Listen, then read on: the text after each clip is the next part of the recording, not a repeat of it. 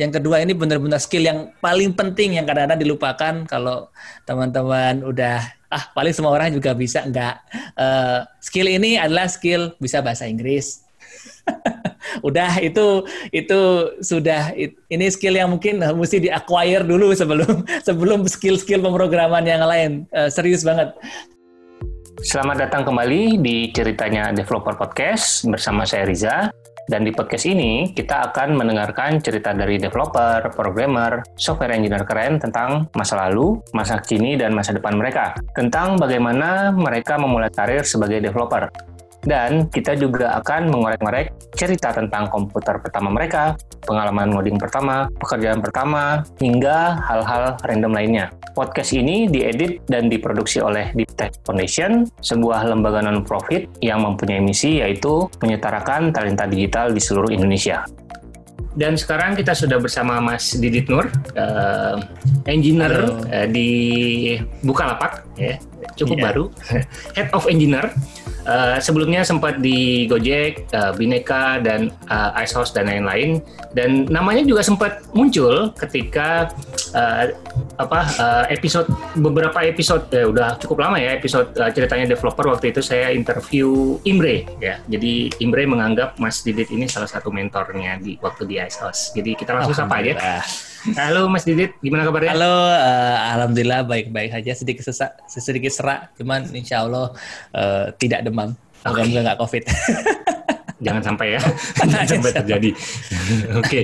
nah uh, kita, kita cerita-cerita santai nih. Uh, saya pengen tahu nih apa cerita Mas Didit ini uh, pertama kali ketemu komputer itu kapan sih Mas? Ingat nggak sih? Wah, saya ketemu komputer itu mungkin sama mungkin nama tanggal anak-anak zaman sekarang lahir ya. Oke. saya komputer pertama saya itu uh, dibeliin nama orang tua saya. Hmm. Tahun 98. Oke. Okay. Nah, ini 98 itu berarti kan udah 20 22 tahun. Ya, 22 tahun. tahun yang lalu ya, kurang hmm. lebih gitu. Hmm. Dulu seneng banget yang namanya apa mainan game DOS gitu kan. Nah, zaman sekarang mungkin nggak ngerti itulah ya. Tapi dulu senang banget sama komputer. Saya senang banget main game. Uh, sampai satu saat tuh saya tuh didapat dari siapa ya? Kalau nggak salah dari ayah saya. Itu buku zaman dulu banget namanya Microdata Antivirus edisi pertama. Oh, Jadi edisi iya. pertama. Jadi nggak tahu dia ada, beliau dapat dari mana. Uh, intinya waktu itu saya beli oh ya ibu sama saya nggak serumah ya udah nggak serumah. Jadi waktu itu ayah saya ngasih ini nih coba di, dilihat. Saya buka-buka aja saya nggak ngerti itu apaan isinya. Terus ya pada waktu itu saya belajar bahasa yang mungkin sangat populer di masanya yaitu Visual Basic. Visual Basic 6 jadi itu pertama kali saya mengenal pemrograman jadi kalau anak zaman sekarang belajar algoritma sudah datang enggak. Saya pokoknya buka aja IDE, buka coding. Jadi pakai Visual Basic itu gampang banget bikin aplikasi desktop zaman dulu ya. Jadi ya bikin-bikin aja. Oh ternyata bisa gini, ternyata bisa gitu. Terus mulai nyari buku, uh, ngumpulin. Ya zaman dulu apa-apa bajakan lah ya, nggak, nggak kayak zaman sekarang. Dan informasi sedikit. Jadi kok kok kok buku sih gitu? Ya nggak ada internet mas jadi ya belajar dari situ pemrograman pertama kali uh, Visual Basic lalu Pascal hmm. ya kan Pascal terus Delphi jadi Pascal cuma di DOS ya nah, hmm. Delphi itu bisa bikin aplikasi mirip dengan Visual Basic ya. nah ya udah coding aja okay. gitu. itu SMP SMA ya SMP kelas 2. SMP kelas 2, oke. Okay. Ya, kurang lebih kelas 2. Oh, jadi awalnya dari buku itu ya, buku bikin cara bikin virus itu ya? Hmm, sebenarnya itu salah satu motivasinya, tapi sebenarnya saya ini kan orangnya penasaran ya. Hmm. Jadi dekat sekolah saya itu ada ada toko komputer oh. dan mereka jualan CD-CD bajakan gitu kan. I Terus ya udah itu Visual Basic apaan sih saya beli aja. Oh ternyata bahasa pemrograman. Ya hmm. banyak banyak banyak kecelakaannya lah orang nggak ada internet hmm. mas nggak bisa di search ini apaan itu kan. Iya iya iya. iya. Terus juga banyak buku-buku juga ya. Jadi zaman dulu mah belajarnya dari buku semua ya. Iya, jadi waktu itu saya senang banget emang toko buku. Uh, hmm. Saya ngelahap buku apa aja sih, ya dari fiksi, non fiksi juga buku aneh-aneh juga saya baca zaman dulu kalau ke ibu, ibu saya kan guru ya, yeah. jadi uh, saya ada akses ke perpustakaan. Okay. Kalau mata perpustakaan buku-buku aneh-aneh ya saya baca-baca aja gitu. Ya nambah pengetahuan aja. Zaman dulu belum ada Wikipedia, yeah. jadi ya uh, intinya dari buku lah. Terus ya dimaksud toko buku ini apaan komputer pemrograman gitu kan. Okay. Saya, saya lihat oh Delphi ya udah cari aja Delphi lalu nyari di toko toko komputer bajakan tadi itu hmm. nyari CD-nya oh ada ada ternyata Delphi ya udah dicoba diinstal. Oh. Jadi benar-benar otodidak semuanya ya waktu itu belajar. Iya. Nggak diajarin sama siapa-siapa gitu ya? Nggak ada, nggak ada yang ngajarin. waktu itu juga nggak ada nggak bahasa Inggris juga masih patah-patah. Jadi hmm. alhamdulillahnya udah bisa sedikit banget bahasa hmm. Inggris. Jadi ya baca baca misalkan ada artikel apa ketika udah kenal internet ya saya baca pakai kamus. Hmm. ada lagi-lagi kok kayak kamus sih? Nggak ada Google Translate zaman dulu. Iya, iya. Jadi ini banyak yang nggak ada. banyak yang nggak ada keterbatasannya ya. Betul. Oke. Nah setelah uh, apa mendalami beberapa bahasa pemrograman tadi, terus hmm. lulus SMA, lanjut kuliah. Um, iya, jadi lulus SMA lanjut kuliah. Tapi ada cerita dulu sih sebelum SMA, waktu zaman SMA itu. Jadi kalau anak-anak zaman sekarang pengen bikin aplikasi macam-macam ya, uh, backend, cloud gitu ya, keren gitu. Saya dulu cuma pengen bikin aplikasi, tahu nggak? billing internet, nah, zaman itu. Nah itu ya udah saya bikin aja. Saya nggak ngerti algoritma, nggak ngerti struktur data. Pokoknya saya coding aja gitu. Dan waktu itu ini yang sering saya ceritain sih, mungkin mumpung ada di sini. Jadi saya dulu bikin aplikasi billing internet. Lo deliverynya gimana? Pakai disket. Itu kalau yang nggak tahu disket itu apa? Save save icon. Nah itu itu kayak gitu bentuknya.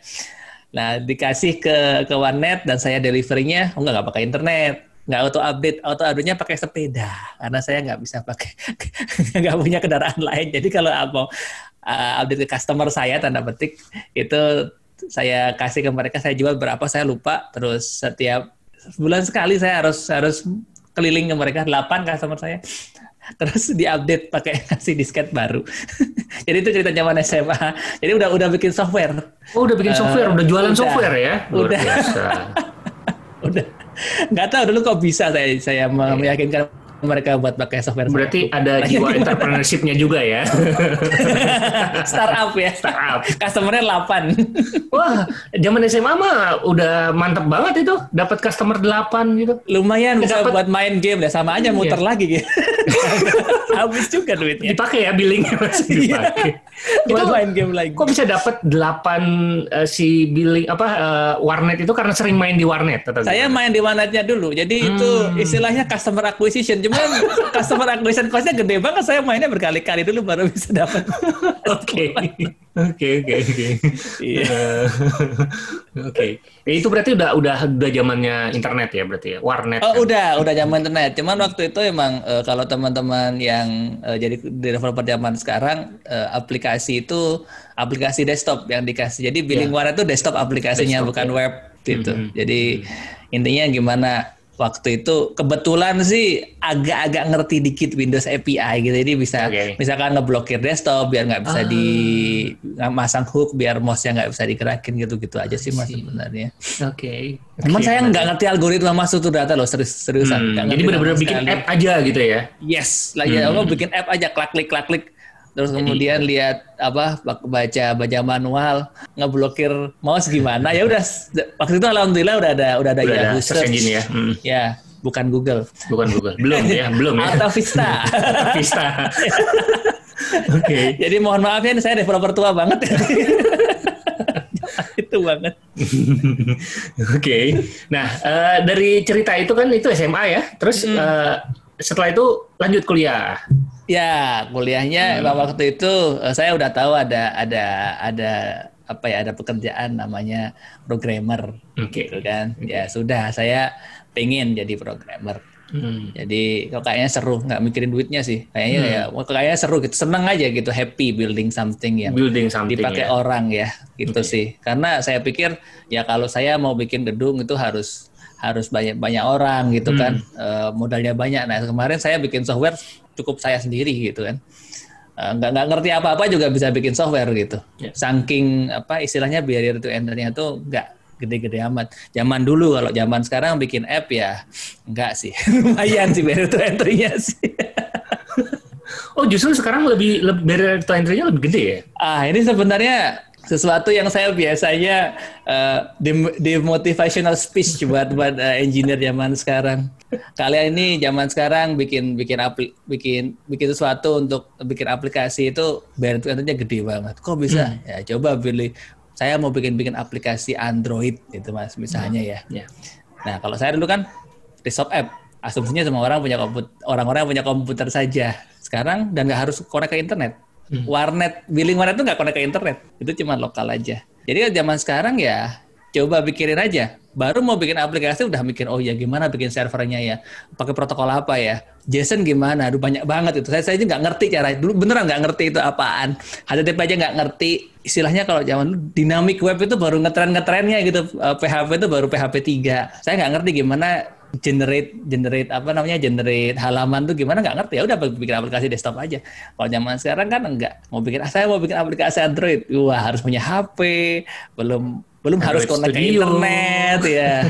Dan internet tuh harus ya zaman sekarang udah keharusan. oh, iya, huh? iya makanya npm install aja butuh internet kan? Nah, itu seluruh internet diinstal kalau npm Aduh mas jangan jangan start sama JavaScript nanti saya kerjain loh mas loh. iya deh, maaf deh. Salah saya. okay, Dua okay, bahasa okay, yang saya belum pernah belum apa istilahnya saya saya jokes aja sebenarnya sih. Ya, ya. Uh, dua bahasa yang alhamdulillah saya belum pernah terlibat langsung eh, adalah PHP dan JavaScript. Alhamdulillah sekarang. Alhamdulillah ya. Bersyukur ya. Bersyukur. selama selama 14 tahun plus belum pernah terlibat langsung. Hmm, oke okay, oke. Okay. Pakai dua bahasa itu. Oke oke oke. Nah uh, kita agak uh, di luar track nih ya, sedikit ya. Jadi pas kuliah itu uh, boleh diceritakan nggak sedikit sekilas uh, apa namanya experience uh, oh. lanjut ngoding atau berhenti ngoding atau gimana? Oh gitu? kuliah gitu? kuliah saya sebenarnya nggak seru, soalnya kuliahnya cuma sebentar dua setengah tahun. Okay. Jadi uh, kuliah biasa lah ya kupu-kupu ya. Jadi kupu ya? cepat lulus ya. hmm. ya. Kuliah pulang, kuliah pulang gitu yeah. aja lah. Makanya zaman dulu saya nggak punya pacar. Ush. karena karena kupu-kupu.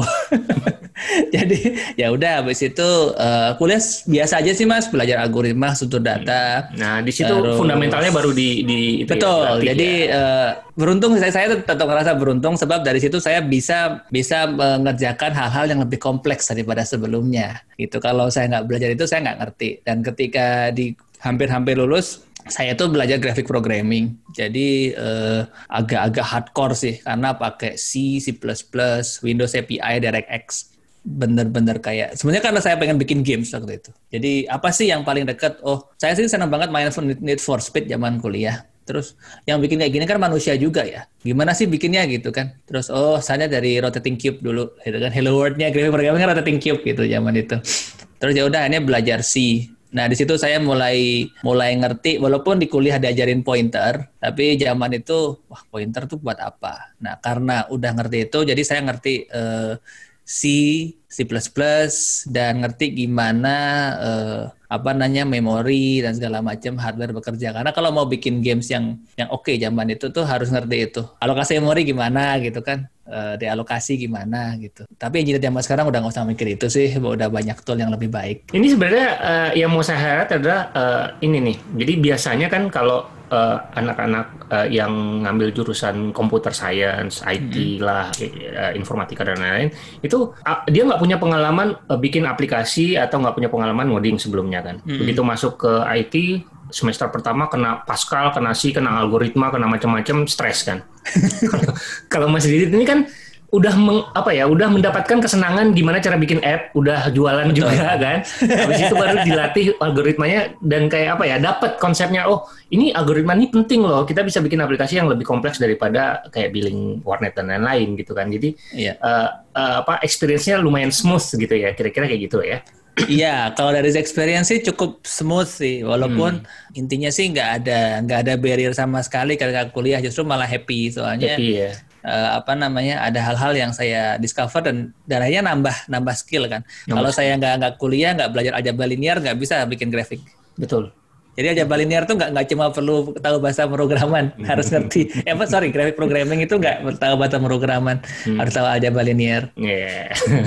Oke. okay. Pusing tuh yang masih kuliah aljabar linear mata Oke oke oke.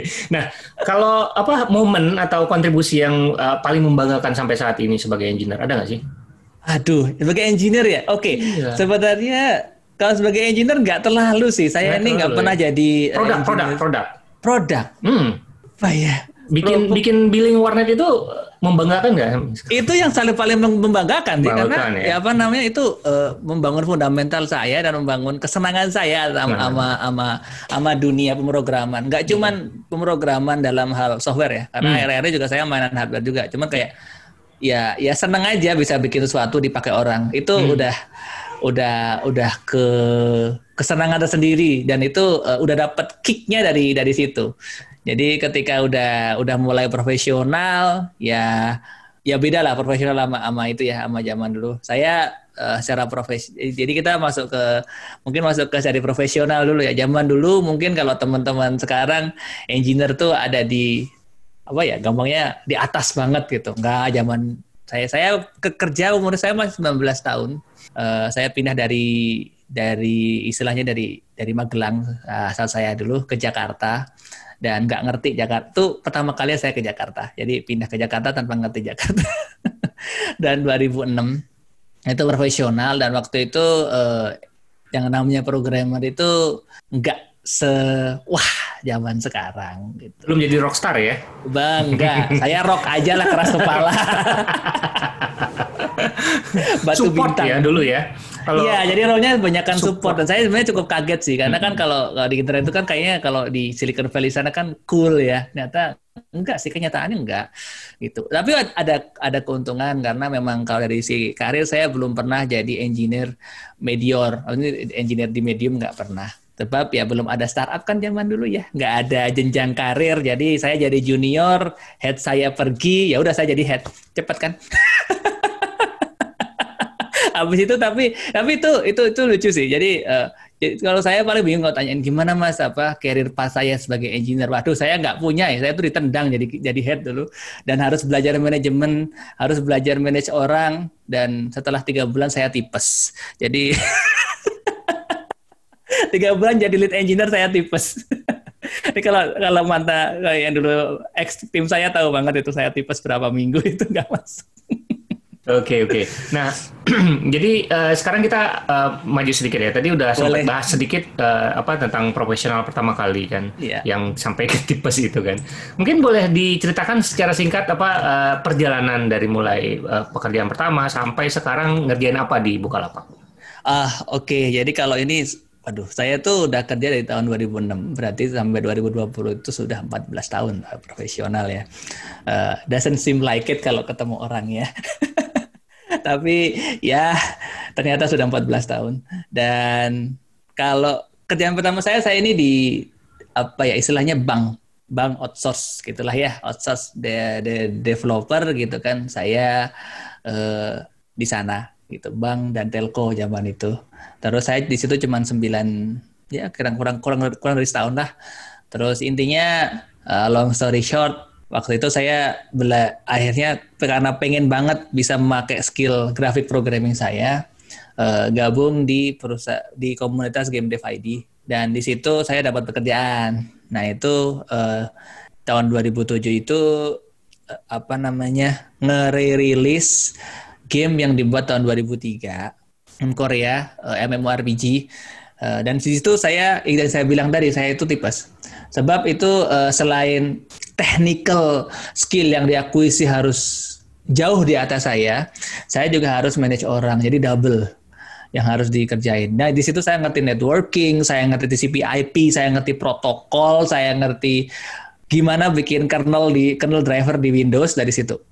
Sebab kalau misalkan anti cheat engine gitu kan harus harus harus baca ininya gitulah bikin hook. Ini hardcore banget itu secara technical technical sangat sangat challenging uh, ada networking juga jadi uh, apa namanya gimana manage UDP, TCP itu kan nggak pakai HTTP karena HTTP itu lambat banget zaman itu istilahnya. Kalau dibilang yang paling membanggakan, temennya membanggakan sih enggak karena kan cuma rilis ya. Uh, sesuatu yang dibikin tahun 2003 untuk Windows XP uh, bisa dirilis di tahun 2007 di mana udah mulai warnet mana udah pada banyak ya pakai yang widescreen. Jadi eh, engine grafiknya harus ditweak, uh, networknya juga harus ditweak karena beda Jadi kemudian habis itu uh, tempatnya kukut. Jadi saya harus kukut tuh apa ya? Bangkrut kalau bahasa Indonesia-nya ya. Jadi tempatnya kukut. Jadi ya saya akhirnya uh, bikin perusahaan sendiri uh, dan itu itu itu termasuk hoki karena misalkan sekarang nih saya lagi bikin bersama teman-teman saya dan itu kita baru, baru decide nih oh kita mau bikin apa ya? Ya udah kita bikin agensi lah kalau zaman dulu gitu ya agensi gitu kan. Tapi aku nggak mau web tapi web agensi banyak. Ya udah kita bikin yang non web nah susah kan? Mobile nggak ada web nggak ada. Terus lucunya di hari kedua saya dapat telepon. Saya ngarang aja di, di website itu. Saya bilang aja kita bisa ngelakuin C, C++, native native programming, kernel development. Eh ternyata ada yang mau bikin device tahun 2009. Nah, belum ada IoT, tanda petik belum ada. Saya nggak ngerti apaan itu IoT, ternyata saya pernah ngelakuin. Jadi intinya itu ada ada salah satu uh, long story short ya, ada orang mau bikin device lah. Akhirnya kita ter saya di situ dan kebetulan waktu itu saya kena fraud, jadi uh, pukut perusahaan saya. Uh, terus ya karena nggak punya uang lagi, saya balik ke Jogja, ketemu teman saya, kemudian itu bikin one beat Nah, One Beat saya cuma bertahan seben, sekitar 2000 sampai 2012. Kemudian saya pindah ke saya exit terus pindah ke BlackBerry. Nah, kalau itu bukan developer itu cuma developer advocate. Kalau istilahnya Google zaman sekarang developer advocate kali ya. Pada zaman itu namanya developer evangelist gitu kan. Jadi intinya ya muter-muter Indonesia aja untuk encourage orang mau coding di BlackBerry 10 zaman itu uh, waktu itu belum pindah ke Jakarta sampai 2014 2015 lah kurang lebih saya uh, biasa lah BlackBerry kan juga bangkrut waktu itu jadi saya di layoff terus pindah ke Jakarta lagi balik ke Jakarta lagi nah itu waktu itu alhamdulillah saya ketemu sama uh, Matista kalau teman-teman tahu Matista Harahap ya. dan beliau yang mereferensikan saya untuk bisa masuk Ice House. Hmm. Nah di situ baru uh, istilahnya sebenarnya dari karir engineering saya restart lagi gitu. Sebab ya ketemu lagi teman-teman di Jakarta, kemudian network network network lama, kemudian zaman itu kan startup masih masih awal-awal ya. Masih gampangnya kalau mau ketemu Mama Zaki, ketemu Mama Valentinus tuh gampang zaman itu. Sekarang ya enggak. gitu kan. Uh, zaman itu. Jadi ya di situ saya belajar sebab di waktu ISOS itu yang namanya mobile engineering itu mobile engineering itu nggak banyak jadi ISOS itu kalau teman-teman mau tahu adalah banyak ngejain outsource uh, startup-startup di Indonesia maupun di luar. Salah satunya Gojek ya? Nggak bisa konfirmasi sih.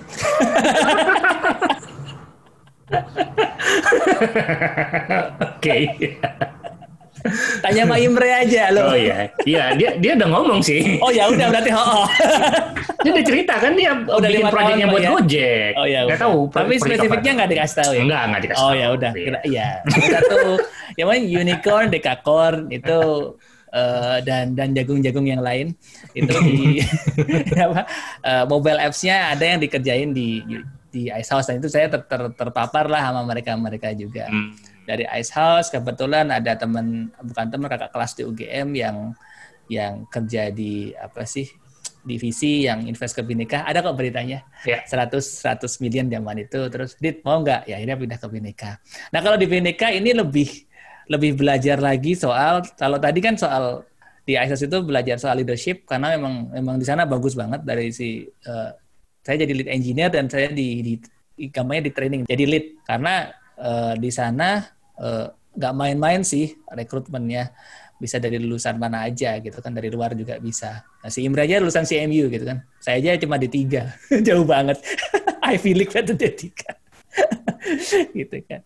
Nah, habis itu di, di Bineka ini yang saya belajar adalah tentang gimana kita bisa uh, me, me, membuat software yang lain nama bisnis. Itu susah banget ternyata. Setengah mati ternyata.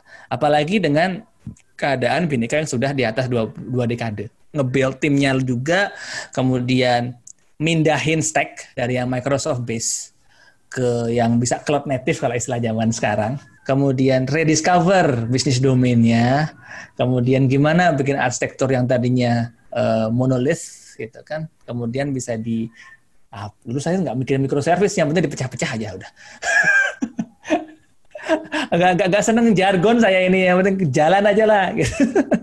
terus uh, ya akhirnya dijadiin microservices dan banyak konflik di sana karena uh, tim lama, tim baru, kemudian rekrut tim lagi dan gimana uh, bisa uh, berstrategi buat buat memperebutkan talenta dengan Gojek, dengan Bukalapak, dengan Tokopedia, gitu-gitu kan, gimana gitu. Jadi uh, saya dapat strateginya Ya, satu gini udah, udah, udah di copy sih. Cuman ya intinya boleh di share nggak? Boleh share nggak? Boleh share? Oh boleh, nah, boleh, boleh. Bukan di copy sih, lebih saya kaget aja ketika Dana bikin apa yang uh, maraton kemudian uh, dapat over sehari jadi itu loh. Ah, ah itu saya ngelakuin okay. itu di Bineka. Hmm. Jadi okay, okay, uh, kalaupun misalkan nggak nggak nggak ngopi ya, there is nothing new under the sun lah. Tapi ya Pak Norman ketika bikin, oh di Dana sehari dapat offer. Wow, kok sama? itu aja sih cuma kayak aja sih. Kok discovernya sama. Jadi itu salah iya. satu cara karena hmm. kalau kalau di, di, di mungkin di, di perusahaan yang lebih lebih established zaman itu saingan dengan yang lain-lain susah. Jadi kita yeah. saingan dari speed. Hmm, Tuh, jadi strateginya di situ ya. Jadi hmm. tapi itu juga susah mas. Soalnya kan itu perusahaan perusahaan ini ya perusahaan lama ya. Jadi untuk ngepush uh, tim lain supaya mau bikin same day offer, terus gimana nge nge-screening kandidatnya supaya hari itu itu. Kemudian yeah. nge-blocking hmm. nge-blocking tim yang mau interview supaya mau maraton di hari itu. Itu cukup tricky. Cuman ya alhamdulillah waktu itu bisa. Hmm. uh, I don't take the, the the whole credit. Cuman saya cuma cuma punya ide aja waktu itu kayak gitu dan dibantu dengan teman-teman di sana dan ya yeah, it works it works ya, ya. ya it works. Ya. Itu kalau nggak works ya ya kalau saya sih works sih menurut saya. Oke. Okay. Gitu. Iya, setelah dari Bineka pindah ke Gojek. Gojek. Nah, kalau di Gojek sih belajarnya lain lagi. Kalau di Gojek ini, waduh, ini perusahaan itu udah belum pandemi, jadi luar biasa pace-nya. Oke. Okay. Terus saya masuk ke uh, minggu-minggu akhir saya di Gojek itu saya masuk ke tim transport. Nah, tim transport ini yang punya segala macam. Kalau intinya servisnya dipakai sama tim yang lain juga. Food, tim apa pun uh, pakailah adalah integrasi dengan tim transport dan itu pace-nya luar biasa. Di situ saya belajar tentang gimana deliver software dengan cepat gitu ya. Ada teknik-teknik supaya gimana kita bisa deliver software dengan lebih cepat, kemudian gimana kita bisa deliver software ketika bisnis juga pivot. Uh, minggu ini mau A, minggu depan mau B gitu kan. Nah, di situ juga saya hancur tentang bukan hancur sih, lebih ke konsep saya tentang agile itu rusak berat sebenarnya. Bukan rusak berat sih, bukan rusak berat. Lebih ke tadinya saya beliefnya tentang apa, oh dua minggu sekali atau gimana gitu kan. Uh, walaupun di Bineka sebenarnya udah udah nggak nggak nggak ada nggak ada agama aja saya sih kayak mau jadi scrum lah, mau pakai kanban lah nggak ada. Cuman di situ saya terekspos dengan itu oh, ternyata untuk untuk kita bisa lincah, kita bisa agile itu ya metodologinya suka-suka sebenarnya. What works? Yang penting ada di empat empat empat di agile manifesto itu yang yang di embrace nilainya. Dan yang paling penting nomor empat, yang re reacting to change tuh itu valuable banget sih kayak oh jadi gini tuh kalau mau bikin software yang bisa react to change very quickly gitu kan. Nah dari Gojek kemudian ya saya di hire salah satu fintech ya tapi nggak lama lalu ya masuk ke Kalapak sekarang jadi HOI hmm. gitu. Oke. Okay. Nah, lebih gitulah kalau di Bukalapak ya sekarang saya pegang produk namanya Encok Cok. ya. New customer and auto all growth. Ah, oke. Okay. Intinya growth growth lah. Hmm. Oke, okay, oke, okay, oke. Okay. Oh, menarik sekali perjalanan karirnya ya. Berapa menit tadi? Jadi yeah, kurang yeah, lebih yeah, 14 yeah. 14 hmm, nah, tahun saya di situ. Ya. Jadi sebenarnya uh, highlight lagi ya, highlight lagi uh, yang masalah agile tadi ya. Jadi kadang-kadang uh. kita terjebak dengan seremonial ya, mm -hmm. Scrum dan lain-lain. Akhirnya jadi nggak agile malah ya. Jadi jadi rigid gitu ya. Betul. Itu sering, sering sekali terjadi ya. Yes. Terjebak. Oke, okay. kalau sekarang, kalau sekarang hmm. tuh uh, lagi lagi uh, seneng ngulik apa sih? Bahasa pemrograman lah atau teknologi oh, lah. Kalau bahasa sekarang favorit saya uh, Go. Go. Nah, hmm. Gak ada yang lain lah. Saya I, I love Go so much. Oke. Okay. udah udah udah. Jadi sebenarnya kalau saya teman-teman kadang-kadang berpikirkan, wah dia tuh benci banget sama PHP, benci banget sama Java. Bukan berarti saya saya nggak oh nggak pernah pakai justru karena pakai jadi benci banget. Oh gitu, oke. Okay. ya uh, intinya kalau dari sisi saya sendiri saya memang agak bias ke bahasa yang nggak banyak banyak baggage-nya. Jadi ketika ada misalnya oh saya mesti ngejain mesti ngedeploy aja harus nginstal runtime, harus nginstal macem-macem. Ngapain sih? Kenapa nggak bisa ngedeploy binary? Karena saya sebelumnya kan program pakai C++ ya. Ya udah compile di binary exe gitu kan, kasih ke orang jalan ini ngapain harus nginstal macem-macem gitu. Nah, ketika ada Go saya senang banget. Sebab ya outputnya kan binary gitu kan, single binary dan kemudian cross compilingnya tuh kayak luar biasa mudah. Jadi misalkan saya dari Mac atau dari Linux saya mau compile jadi eksekutifnya Windows tuh nggak ribet. Kalau pakai C itu aduh luar biasa. Uh, mau cross compile tuh bisa kok. C itu bisa cross compile. Cuman ya susah. Nah, ketika di Go, walah ini gampang banget. Terus semuanya net HTTP, HTTP aja udah built in, TCP UDP built in, apa konkurensi built in. Ya udahlah. Uh, dan ternyata buat diajarin juga gampang ngajarin hmm. ke teman-teman tuh gampang karena super simple. Uh, ada debat lagi oh kurawalnya mau di samping atau di bawah gitu. Gak ada, ada. FMT oh, ya? Makanya pakai go format selesai. Udah nggak ada debat. Udah bikin yeah, service bikin service aja gitu. Hmm. jadi Dan fokus ya? fokus fokus ke solve problemnya mungkin nggak nggak cocok buat banyak problem cuman so far uh, untuk dari saya di dari di Bineka sampai detik ini gue gue masih masih solve a lot of my problem sih. Hmm, okay. menarik menarik. Nah punya hobi nggak sih di luar uh, programming dan komputer? Oh ada. Saya sekarang lagi senangnya riding. Riding? uh, uh. Sepeda? Motor. Oh motor. jadi zaman zaman muda nggak sempet jadi sekarang. hmm, dan okay. kan pandemi mas jalan sepi bisa ngebut. Oh gitu ya. Oke okay, baiklah. kapan lagi lo kapan lagi? Oke oke. Nah sekarang ada uh, tips nggak dari Mas Didit buat teman-teman yang pengen jadi developer keren kayak Mas Didit lah gitu? Okay. Oh saya nggak melihat saya keren sih.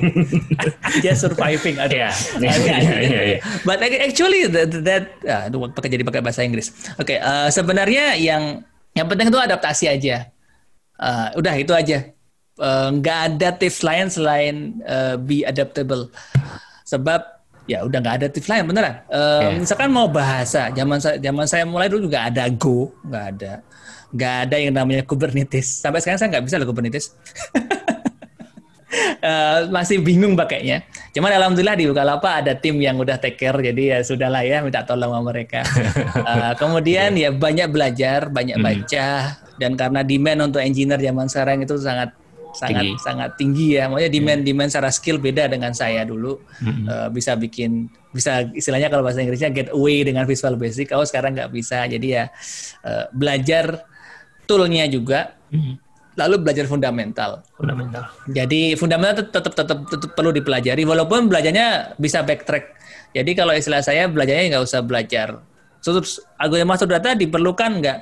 Pas awal-awal sih biasanya sih enggak ya. Hmm. Bikin dulu aja mungkin kalau teman-teman yang dari Toki gitu, waduh kok nggak kok nggak usah belajar nggak belajar tetap belajar. Cuman uh, kalau prinsip saya belajar tuh bikin apa dulu, bikin hmm. dulu mau bikin apa nih, nah baru yeah. dicari nih. Kalau udah mentok cari ya udah mentok ya cari cari apa cari solusi gitu kan. Jadi solusi jangan jangan jangan copy paste tapi apa sih solusinya?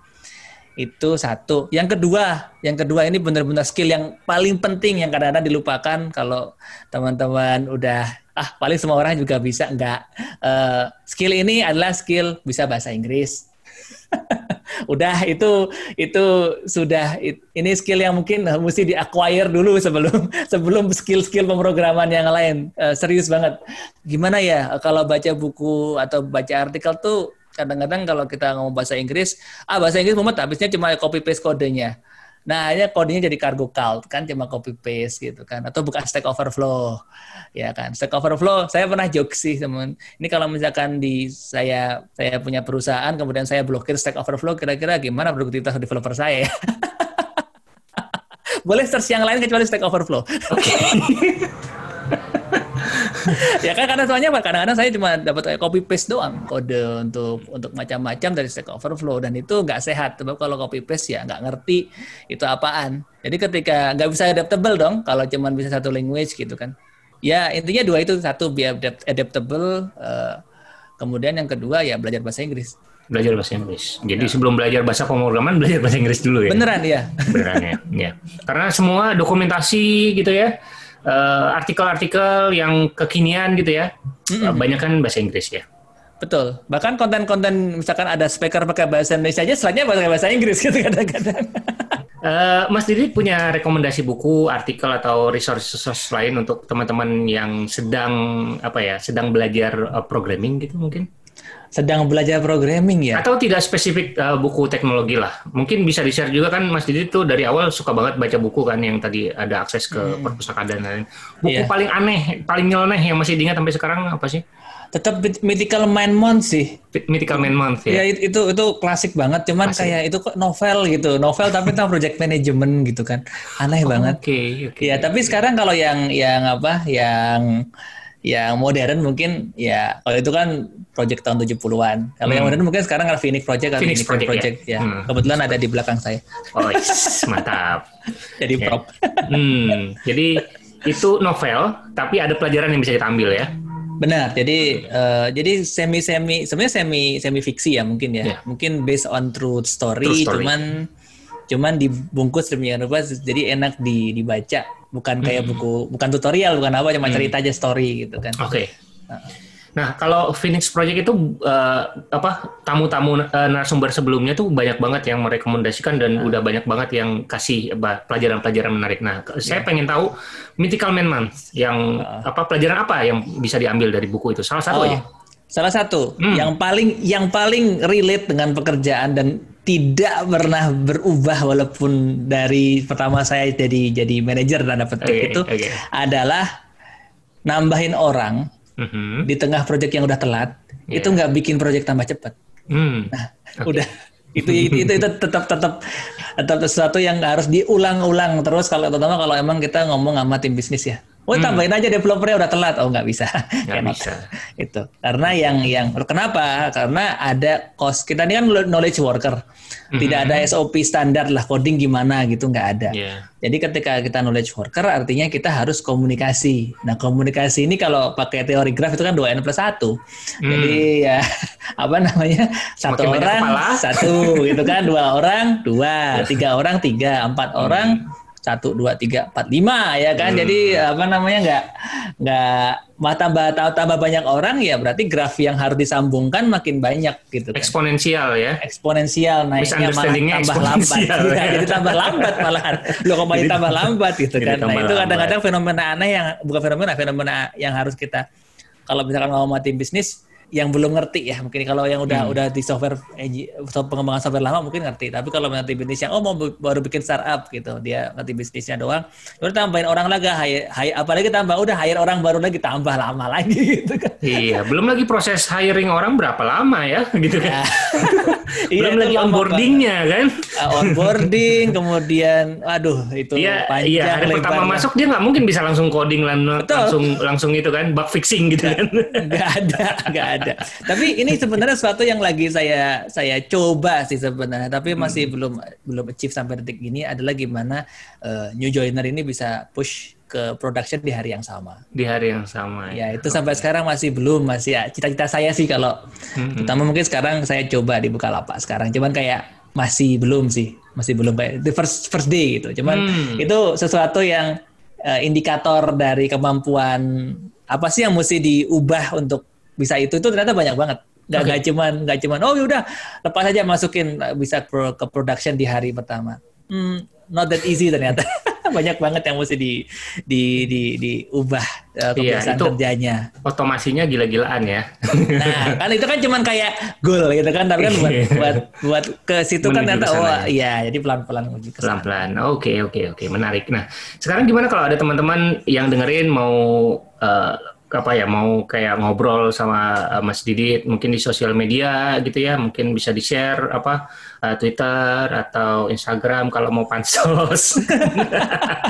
Kalau saya uh, kalau yang kalau interaksi sama saya yang paling gampang pakai Twitter. Twitter ya. Paling gampang gitu hmm. karena emang saya cukup aktif. Handle saya agak susah karena itu dibikin zaman saya masih alay.